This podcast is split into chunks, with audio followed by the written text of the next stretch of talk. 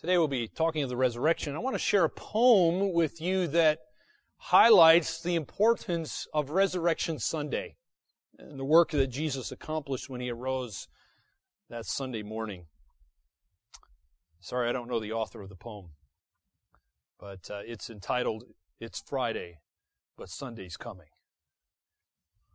It's Friday. Jesus is praying.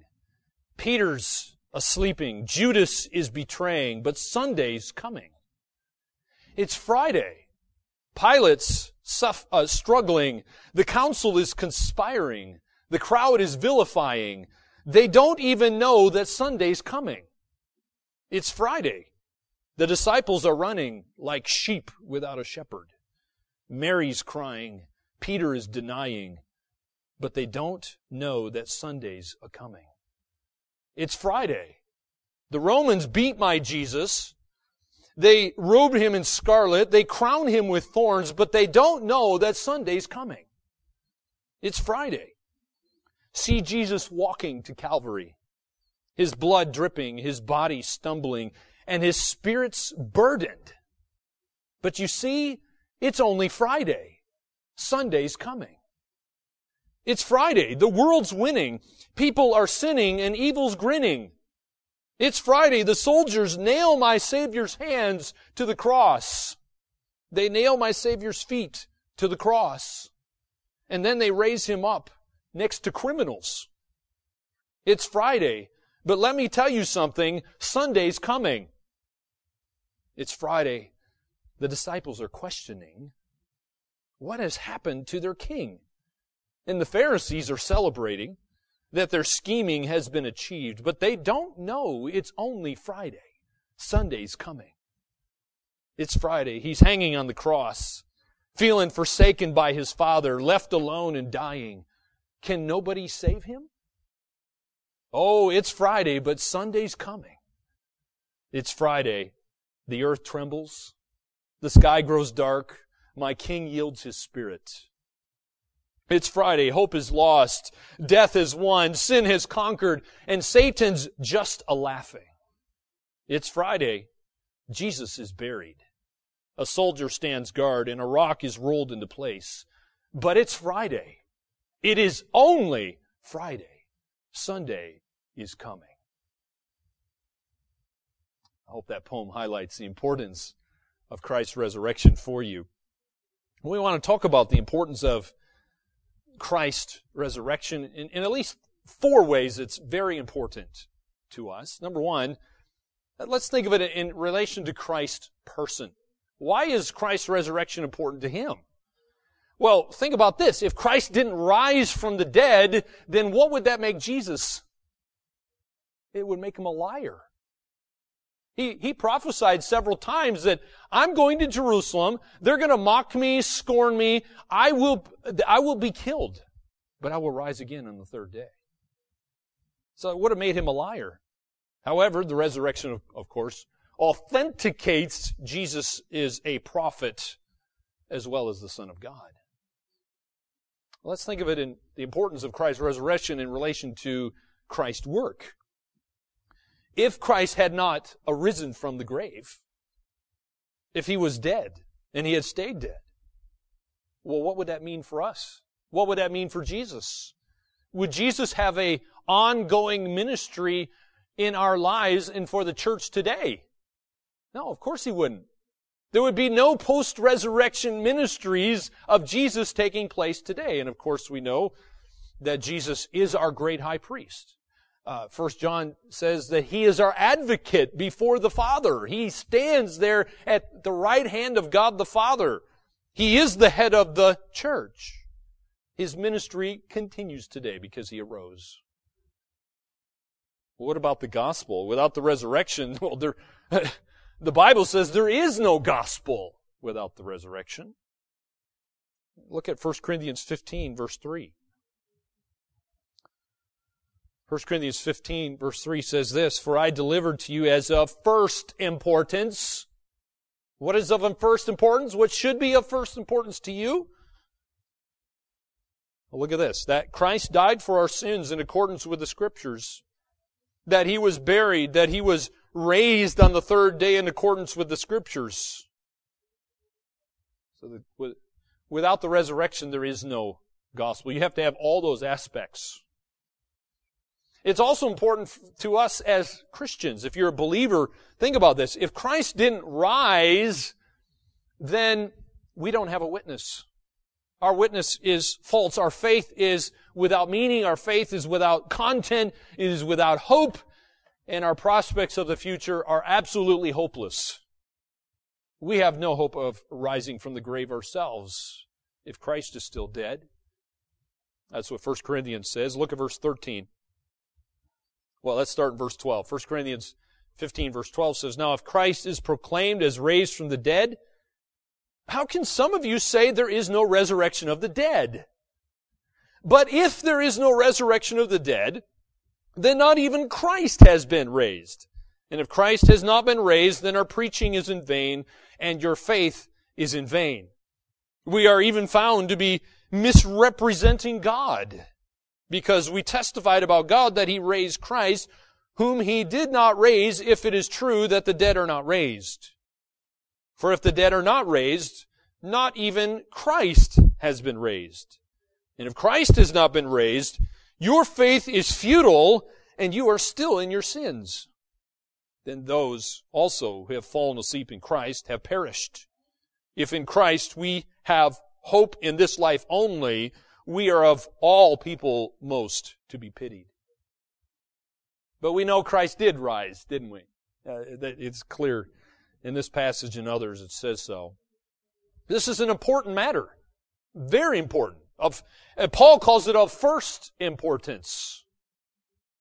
So let's talk of the nature of Christ's resurrection. This is something that is highly debated, highly attacked, uh, sadly, even amongst people who claim to be Christians authors of books and blogs and so forth attack the nature of Christ's resurrection. So let's talk about this. Number one, please understand, my friends, the Bible makes it clear that Christ actually died. Yes, there are people who say he didn't. There are some people who believe that Christ just merely fainted. He merely fainted, so they say.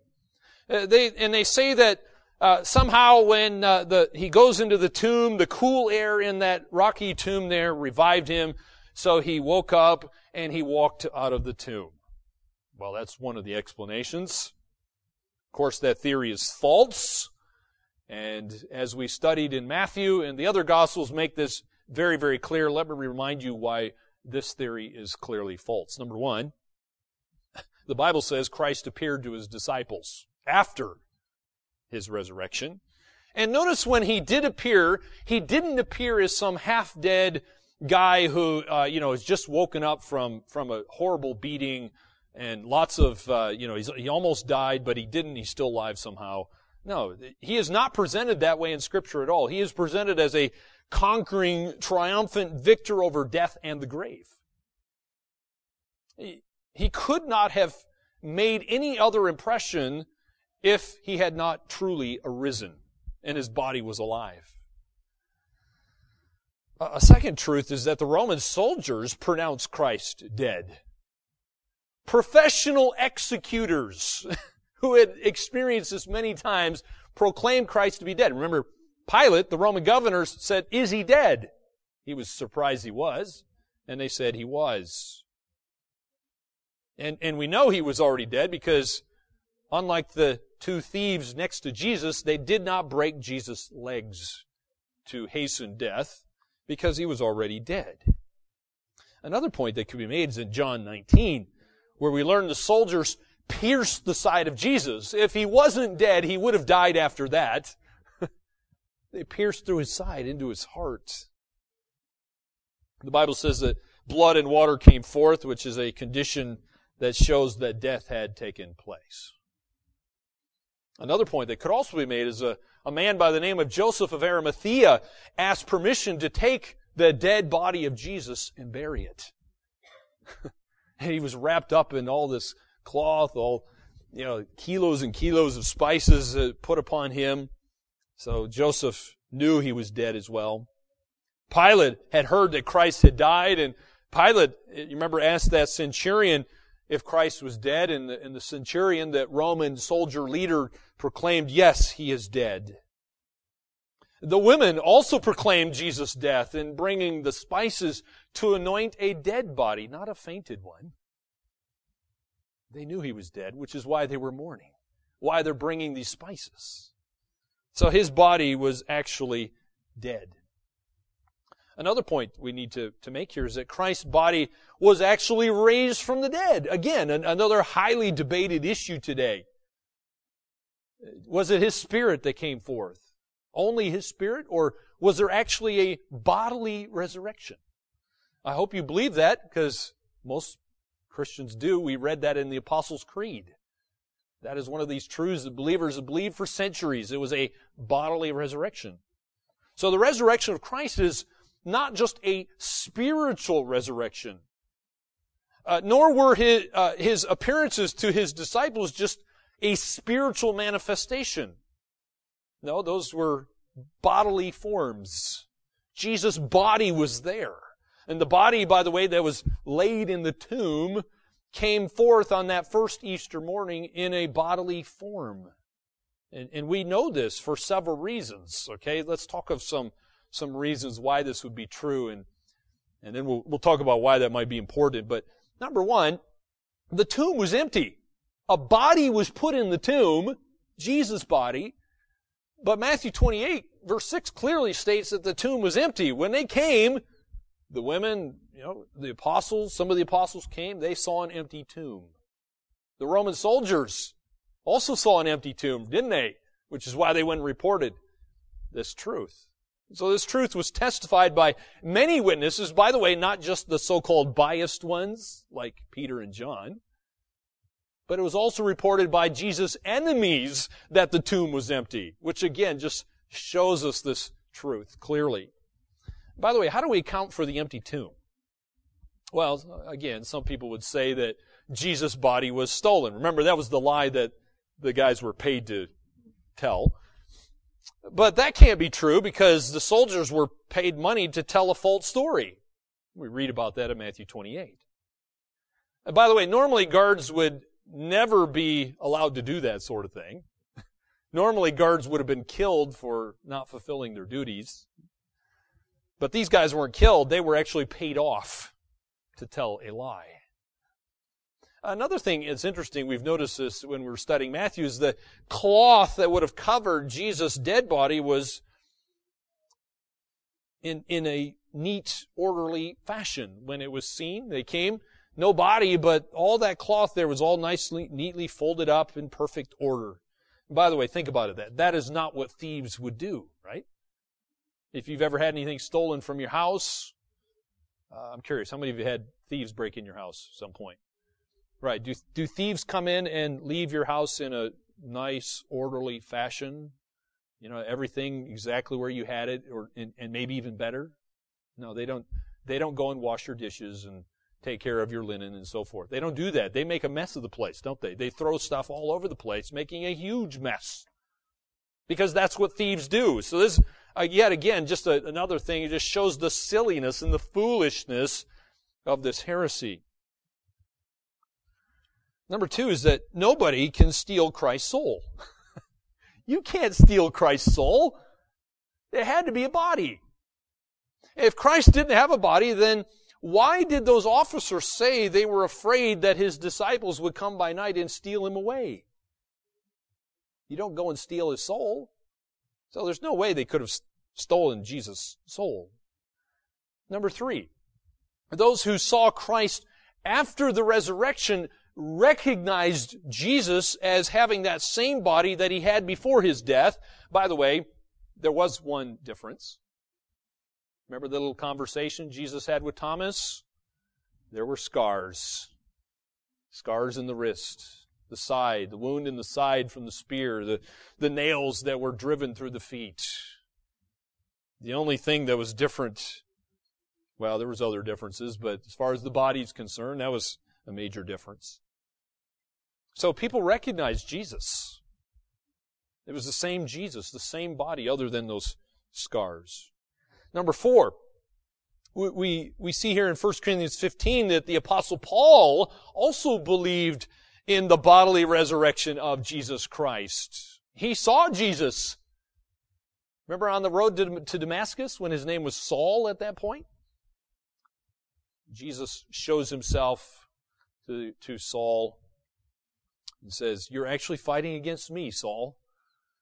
Jesus saw him. Jesus taught Saul, taught Paul. And if you read this entire chapter, which is all about the resurrection, you firmly come to the belief that Paul believed in the resurrected Jesus. He saw him. Number five, the, the apostle Peter believed in the bodily resurrection of Christ. Remember, he was one of those ones who ran to the tomb. He's one of the ones who proclaimed this truth. He's the one in Acts chapter 2 who is preaching there at Pentecost about this bodily resurrection. Number six, there's a lot of appearances of Christ after the resurrection that proved it was something that was literal. It was a physical resurrection. Christ could be seen, obviously. Christ could be touched. He was. Christ could be handled. We, we see Jesus eating food and drinking. There were a lot of witnesses that saw that happen. And all those things pointing to him having a body. Number seven, after his resurrection, Christ himself gives testimony to the truth of his bodily resurrection. Read Revelation 1, for example. Jesus talks about his body. It wasn't a spirit, it wasn't just a soul, but a body. But another truth that, uh, that needs to be made here is that Christ's body was more than just a mere natural body. Okay? It wasn't just a spirit or a soul. It wasn't just a body. It was, there was something a little bit unique about this that you and I can't do. Remember in John chapter 20, disciples were in that room. Jesus walks through a locked door without opening the door. He just walks through the door or the wall or whatever. He had that ability that you and I don't have. His body was not just a mere natural body. Christ's resurrection body was immortal. It, by the way, his current body can't die. he is the resurrection and the life. He is the beginning and the end, the Alpha and the Omega. He will never die again. He's done that once, and he never needs to do it again. Hebrews is clear. It was a once for all sacrifice. There's a lot of evidence for Christ's re- resurrection in the Bible. Let's talk about this. What evidences are there for Christ's resurrection? Number one, Christ appeared, we see in Matthew, or sorry, 1 Corinthians 15, he appeared at least to 500 witnesses after his resurrection. Look what the Bible says. 1 Corinthians 15, verse 5. It says, And he appeared to Cephas, then to the twelve, so twelve disciples. Then he appeared to more than 500 brothers at one time, most of whom are still alive, at that time anyway, though some have fallen asleep. Then he appeared to James, then to all the apostles. Last of all, as to one untimely born, uh, unborn, he appeared also to me. That's Paul. For I am the least of the apostles unworthy to be called an apostle because I persecuted the church. So over 500 witnesses saw the, this bodily resurrect, or the, a, a resurrected body of Jesus. By the way, there's a lot of effects that have to have a cause. And when you have uh, these effects showing the cause, it all is pointing to a, the resurrection of Jesus Christ. Let's talk about these effects. Number one, there's an empty tomb. The empty tomb was an effect of something, a cause. You say, but what, what caused that tomb to be empty? Well, it's clear, isn't it? The tomb was empty because Christ had risen the, the resurrection of Jesus was the cause of this effect of the empty tomb. Number two, there was the coming of the Holy Spirit. Holy Spirit came at Pentecost there. And what caused the events of that day of Pentecost? When, remember, Peter was preaching, thousands were saved, Holy Spirit came upon these people. Well, the year when Christ rose, Pentecost saw the, the descent of the Holy Spirit as Christ had promised. Remember, Jesus said, when I go, I'm going to send this helper, the, the comforter, the Holy Spirit. Apostle Peter attributed in his, his sermon there at Pentecost, he attributed the coming of the Holy Spirit to the fact that the risen Christ sent the Holy Spirit. So the coming of the Spirit is the effect. What's the cause of that effect? It's a risen Christ. Number three, have you ever thought about this? The, the day that believers and Christians worship changed. We don't obey that fourth, what is it, the fourth commandment? Talks about keeping the Sabbath day holy. We don't do that anymore. Why? Christ never repeated that command. He did all the other nine of the Ten Commandments. But we worship on this, what's called the, the Bible calls it the Lord's Day, or we see in the scriptures that first day of the week is Sunday. What caused the day of worship to change? These were good Jews. The Sabbath was something very important to them. What, what caused it to change? if most of the first Christians were Jews, this is an important matter. Well, what changed, what was the cause of that was Christ's resurrection. He arose on Sunday morning. It's, it's, it's a continual celebration Christ has accomplished every time we come and gather together to, to worship on Sunday mornings. We are commemorating the resurrection of the Lord Jesus Christ. And so they changed their day of worship to Sunday because of Christ's resurrection on Sunday. That was the cause. Well, the, the church itself is also an, an effect, is, is a result of the cause of Christ's resurrection. Course, the church is something that's grand, it's noble, it's, it's a good institution that Christ has created. And you think about it, what would the world be like without the church? And where did this institution come from anyway? We know uh, it has an effect, it has a, and a cause, and it, it all comes from Jesus. He's the chief cornerstone. He's that, he is, he is the head. And so when Christ appeared to discourage disciples there after his resurrection, what did he do? He revived their faith. These guys were discouraged, cowardly, running, hiding. And they went forth believing in a risen Lord. They preached about his life, his burial, his death, and his resurrection. It changed their life and they turned the world right side up. Well, at least to start with. And so people believed the, the teachings of these guys. They were willing to die for this truth. If it was a lie, they would have, they wouldn't have been willing to die for that, would they?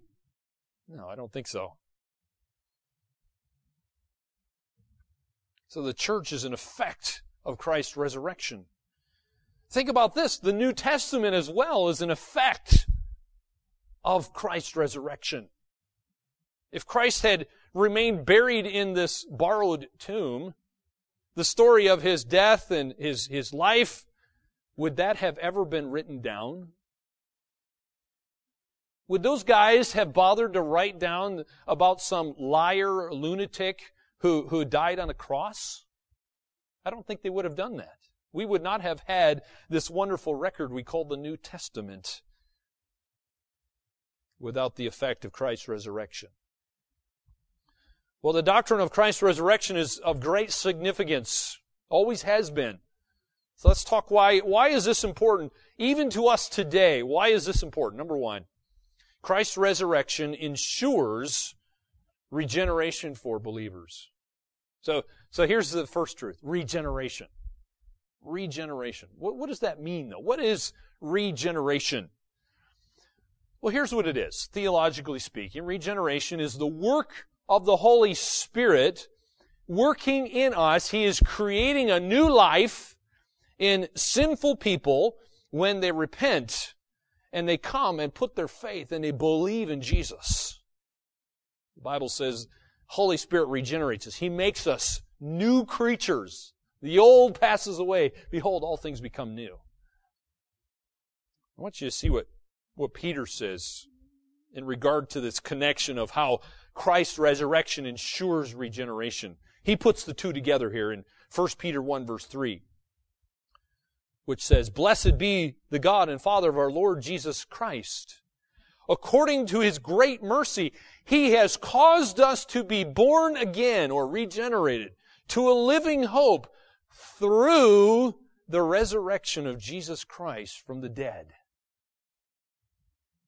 The only way you and I can be regenerated, can be born again to this living hope is because Christ arose.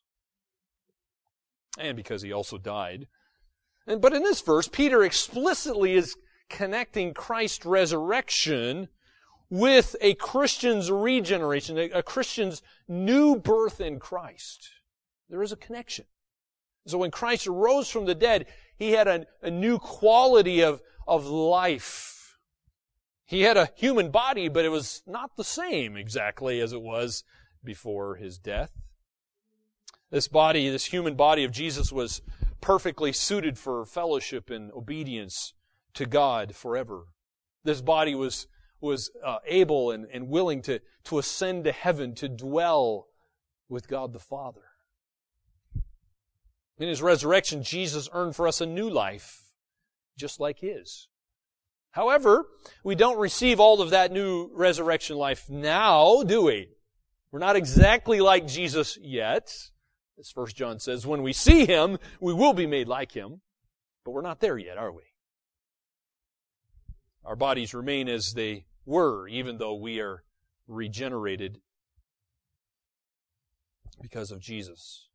And so it's, it's through his resurrection that Christ earned for us this new kind of life that we receive when we're born again, when we're made new creatures. Look how Paul says it in Ephesians 2 verse 5. He says, even when we were dead in our trespasses, He, Jesus, made us, uh, or God, made us alive together with Christ and raised us up with Him. You see that?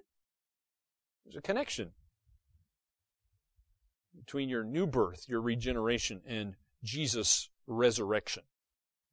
So, this doctrine has great significance for us. Number one, because it ensures regeneration for believers. And number two, it also ensures justification for believers. Again, what's justification? Let's make sure we're clear on this. Justification. The idea is it's a legal declaration. It's, it's like a, a judge saying, you are no longer guilty. In fact, you're innocent. It's a legal declaration. It's, you're not guilty, but you are now righteous before God. God de- has declared you to be righteous, even though you're still a sinner.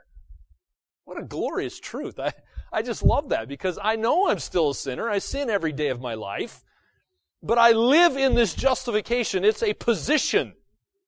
I stand in this position, in this truth. Despite the fact that, I love that, that song, before the throne of God. Verse 2, I think it is. Uh, you know, Satan, he comes, he tempts me to despair. He tells me of the guilt within. But what do I do? I upward I look and see him there. Jesus. I see Jesus there, the one who made an end to all my sin. I have been declared not guilty, and also I gained Christ's righteousness. And so with that in mind, I want you to see what Romans 4 verse 25 says here. It says that Christ was delivered up for our trespasses. But notice it also says he was raised for our justification. Christ was raised for our justification. So his resurrection ensures your position, that you are righteous. You have this right standing, in other words, before God. And so when God looks at you, he doesn't see a sinner, he sees Christ in you.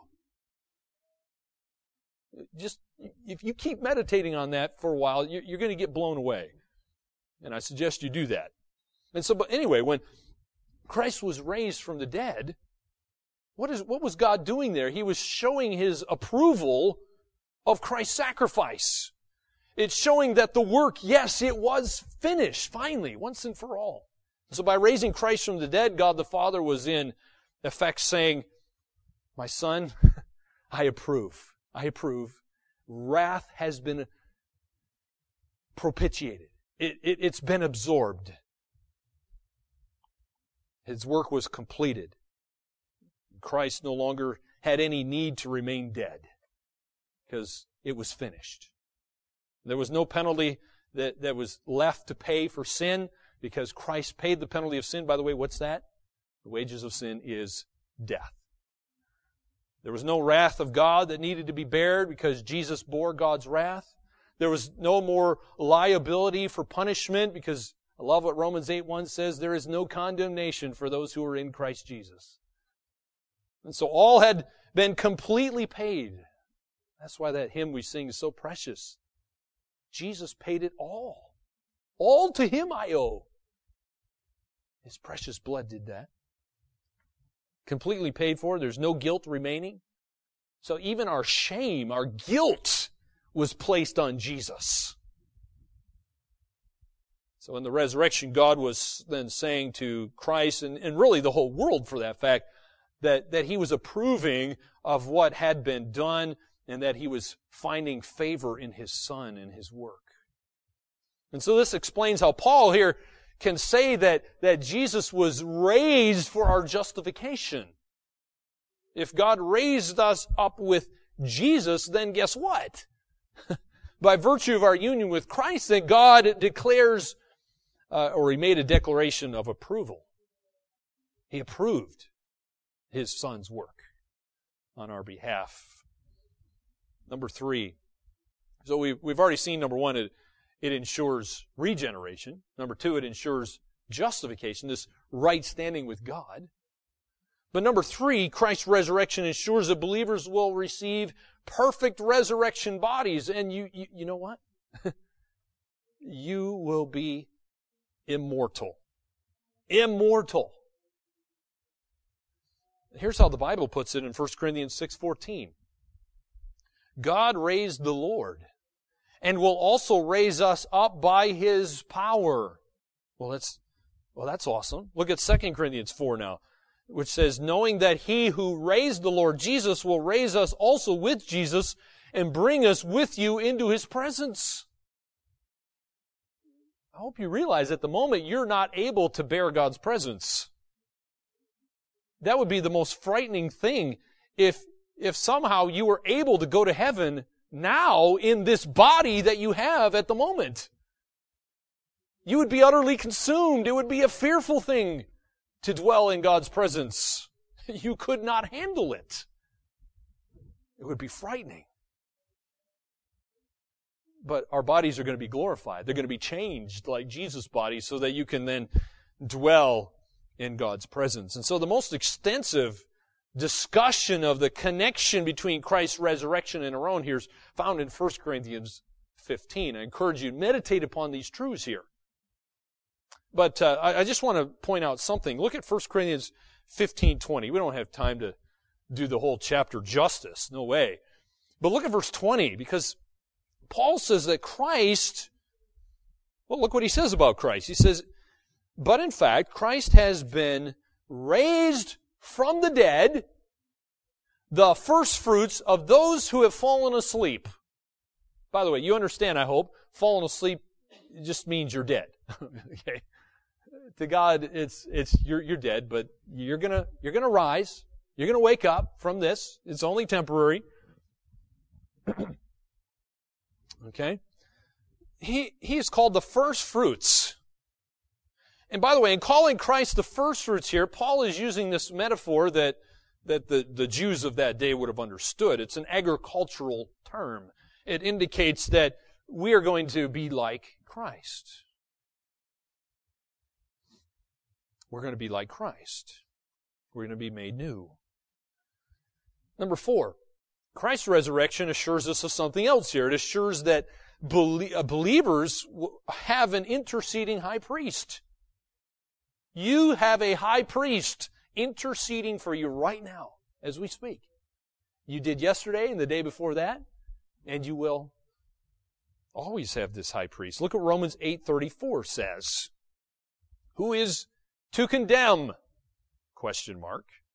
Christ Jesus is the one who died. More than that, who is raised, who is at the right hand of God, who is indeed interceding for us, for Christians, for believers. He's there. And so when Satan comes and he tempts you to despair and tells you of the guilt within, recognize you have someone who, who is greater and more powerful than Satan. And he can go on speaking even things that are true about you, by the way, and me. Because there's plenty of sin and dirt that he can drag up before God. But you know what Jesus says? You ever, you ever played a game where you have a trump card? A card game where you have a trump card and you, it's, the trump card is greater than all your other cards and you just love throwing that card down on the table and, and everybody else on, on, you know, sitting around the table is like, oh, beat me with the trump card. Right? Well, this is Jesus, man. He just, he lays himself down. He's the trump card. There's nothing greater. He just he destroys everything out there.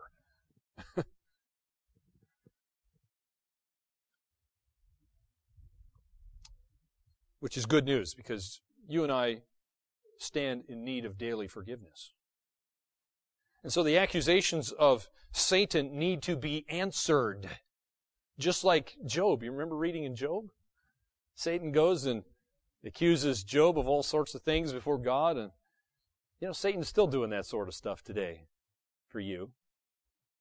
And so you need an advocate. You need someone who is interceding for you who is greater than Satan who is greater than even the truths that he might be sharing. And so the good news is we do have one who is a high priest who prays constantly for us that our faith will not fail. Well, how can we apply the truth of Christ's resurrection to our lives? Well, after this very long discussion in 1 Corinthians 15, Paul ends with some application. So look at the last verse in the whole entire chapter, which is all about the resurrection. Look at this application, verse 58, which says, Therefore, when you see a therefore, you ask, what is that there for? Well, it's there, it's there because of all this glorious truth of the resurrection. Here's the truth for you if you're a believer. It says, My beloved brothers, be steadfast, immovable, always abounding in the work of the Lord, knowing that in the Lord your labor is not in vain. And so the first application, if you are a believer, is this, that because Christ was raised from the dead, we should continue steadfastly in the Lord's work. There is work for us to do. And we need to continue steadfastly in that. And you say, well, what is the Lord's work anyway? Well, some people limit it to evangelism. And by the way, evangelism is only a, a portion of the Lord's work. I hope you understand that. Yes, you are to be a witness for Jesus Christ. You are to tell of his life, death, burial, and resurrection. But it, it, includes more than that, and that's why Jesus in Matthew 28 talks about making disciples. So it goes beyond evangelism. It, it includes the, the growth of believers as well, so that they would know Christ what, what Jesus said and that they would grow into maturity, that they would glorify God with their lives as well. And so we, we, we could talk about other things as well, but it certainly starts there. So, continue steadfastly in the Lord's work. Number two, our second application is this. Because Christ was raised from the dead, we should focus on our future heavenly reward. We know there is one. We know we're going to be resurrected. Because Christ was. Paul saw the resurrection as a time when all these struggles of life, you know, is going to be repaid, it's going to be gone. It will be worth it all, as the song says, when we see Jesus. So set your mind on heaven. That's what Paul mentions here in Colossians chapter 3. And notice he mentions uh, in the very first verse, Colossians 3 verse 1, he says, If then you have been raised with Christ, is that true? You, you could say it this way. Since you have been raised with Christ, literally that's what it means, seek the things that are above, where Christ is, seated at the right hand of God. Set your mind on things that are above, not on things that are on the earth, for you have died, and your life is hidden with Christ in God. When Christ, who is your life, appears, then you also will appear with him in glory. You see that? There's a connection. Because of the glorious truth that Christ is alive, He arose. well, we need to get our minds off this earth. Don't just focus on the cares of this world, your, your life. There's things that are bigger and better to dwell on. So focus on your future heavenly reward, which of course would include Christ, his dwelling with him in perfection there in heaven. Number three, because Christ was raised from the dead, we need to stop yielding to sin. Stop yielding to sin in your life. You don't have to obey the old master anymore. That's the old master. You have a new one. If you're in Christ, you have a, you have a new king. It's King Jesus. And he's a good master. Romans says, uh, in fact, uh, Romans 6, we are to consider ourselves dead to sin and alive to God. It's a key phrase in Romans 6. It's repeated several times. Dead to sin, but alive to God. And so that is, that is by virtue of Christ's resurrection that's possible and the power that is within us, which of course is the Holy Spirit.